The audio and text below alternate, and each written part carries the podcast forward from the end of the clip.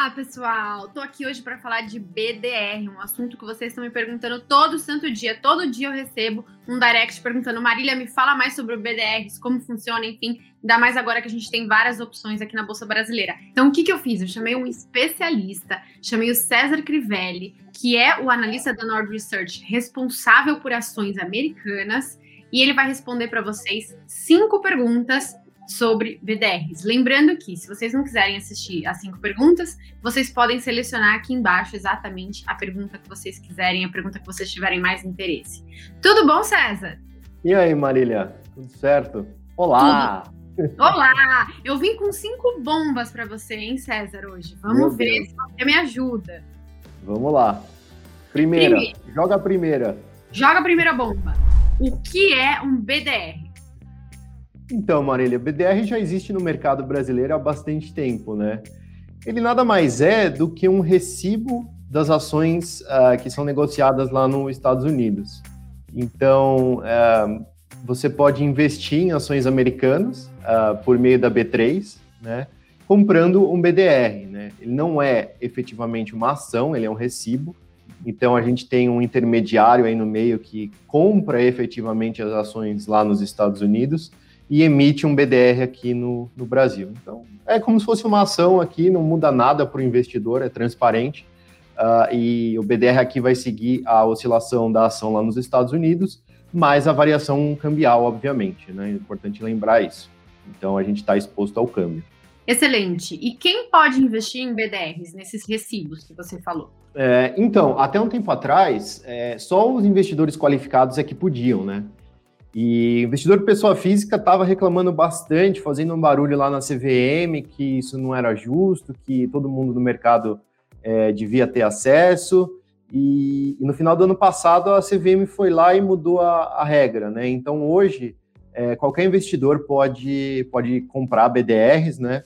E acho que foi bem legal, foi uma iniciativa né, bem bacana da, da CVM de ter feito isso. E, e para ajudar ainda mais, né, não só permitir o acesso, é, outra medida que a CVM tomou que foi bem legal foi de reduzir o lote padrão. Né? Então, assim, antes você só conseguia comprar, por exemplo, 10 ou 100 BDRs. E, e como é, a, o preço de negociação às vezes pode ser meio alto, é, inviabilizava aí para o pequeno investidor é, acessar. Então, hoje a CVM permite que você compre um BDR. Né? Então, a pessoa física tem, tem pleno acesso é, ao mercado para dar uma diversificada em empresas do, do exterior. Super legal. E como é que você acha que está o mercado de BDRs no Brasil? O que, que as pessoas mais olham? O que, que você acha interessante sobre esse mercado?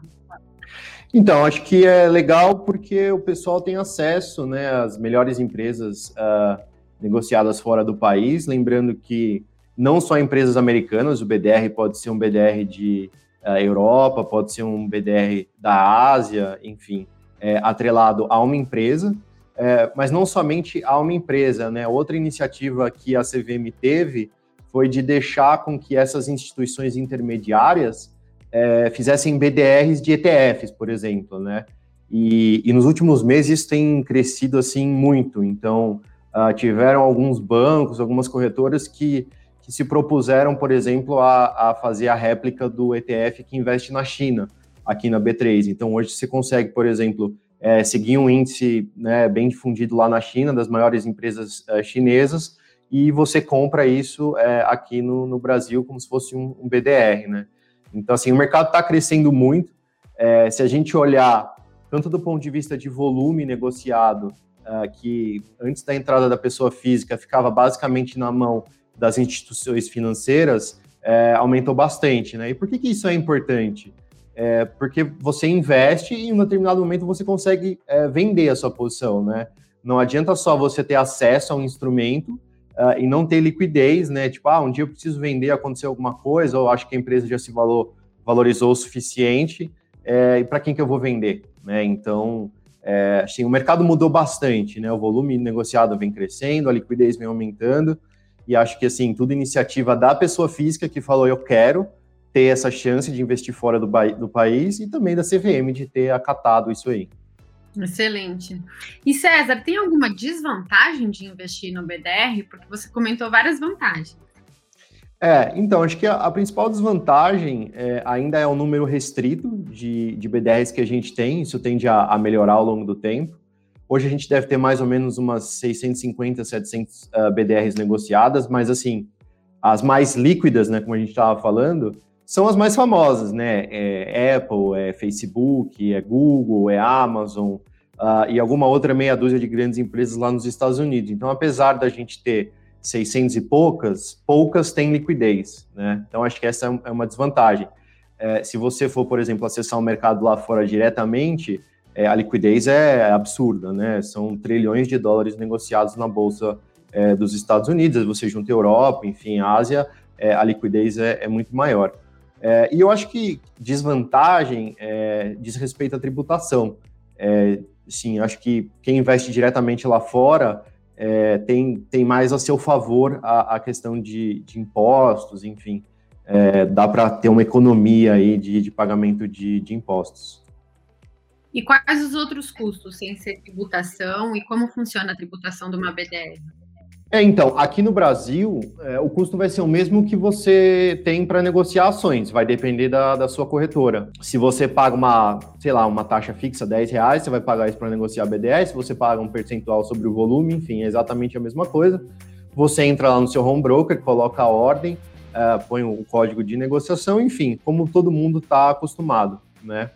É, então, o custo é isso, emolumentos, aquela coisa toda, não tem como fugir. É, da parte de tributação aqui no Brasil, é, a BDR não entra naquele limite dos 20 mil reais de isenção por mês. Então, por isso que eu acho que assim é mais legal investir lá fora. Então, se você teve lucro, se você né, qualquer ganho de capital, é, você vai ter que pagar. Ela não entra nessa isenção. É, e a outra coisa é recebi dividendos. A, a empresa declarou dividendos no exterior. É, o banco vai repassar esses dividendos para a pessoa que tem ações aqui no Brasil uh, já descontado é, o imposto e ele fica com um pedaço para ele por ter organizado, repassado, enfim. Então a pessoa acaba recebendo menos dividendo do que se ela comprasse fora do Brasil. E aí, como que é lá fora, né? Assim, o grande benefício de, de se investir, é, além de liquidez, é justamente assim: existe um, uma regulamentação é, aqui no Brasil que isenta o, o investidor de pagar qualquer imposto se ele tiver um ganho, uh, uma, uma venda é, mensal de até é, 35 mil reais. Né? Então, se a gente fizer essa conta, ah, se eu investir direto lá fora e vender no mês até 35 mil reais, eu não pago imposto. Se eu investir numa BDR aqui no Brasil, independentemente de qualquer coisa, eu tenho que pagar imposto.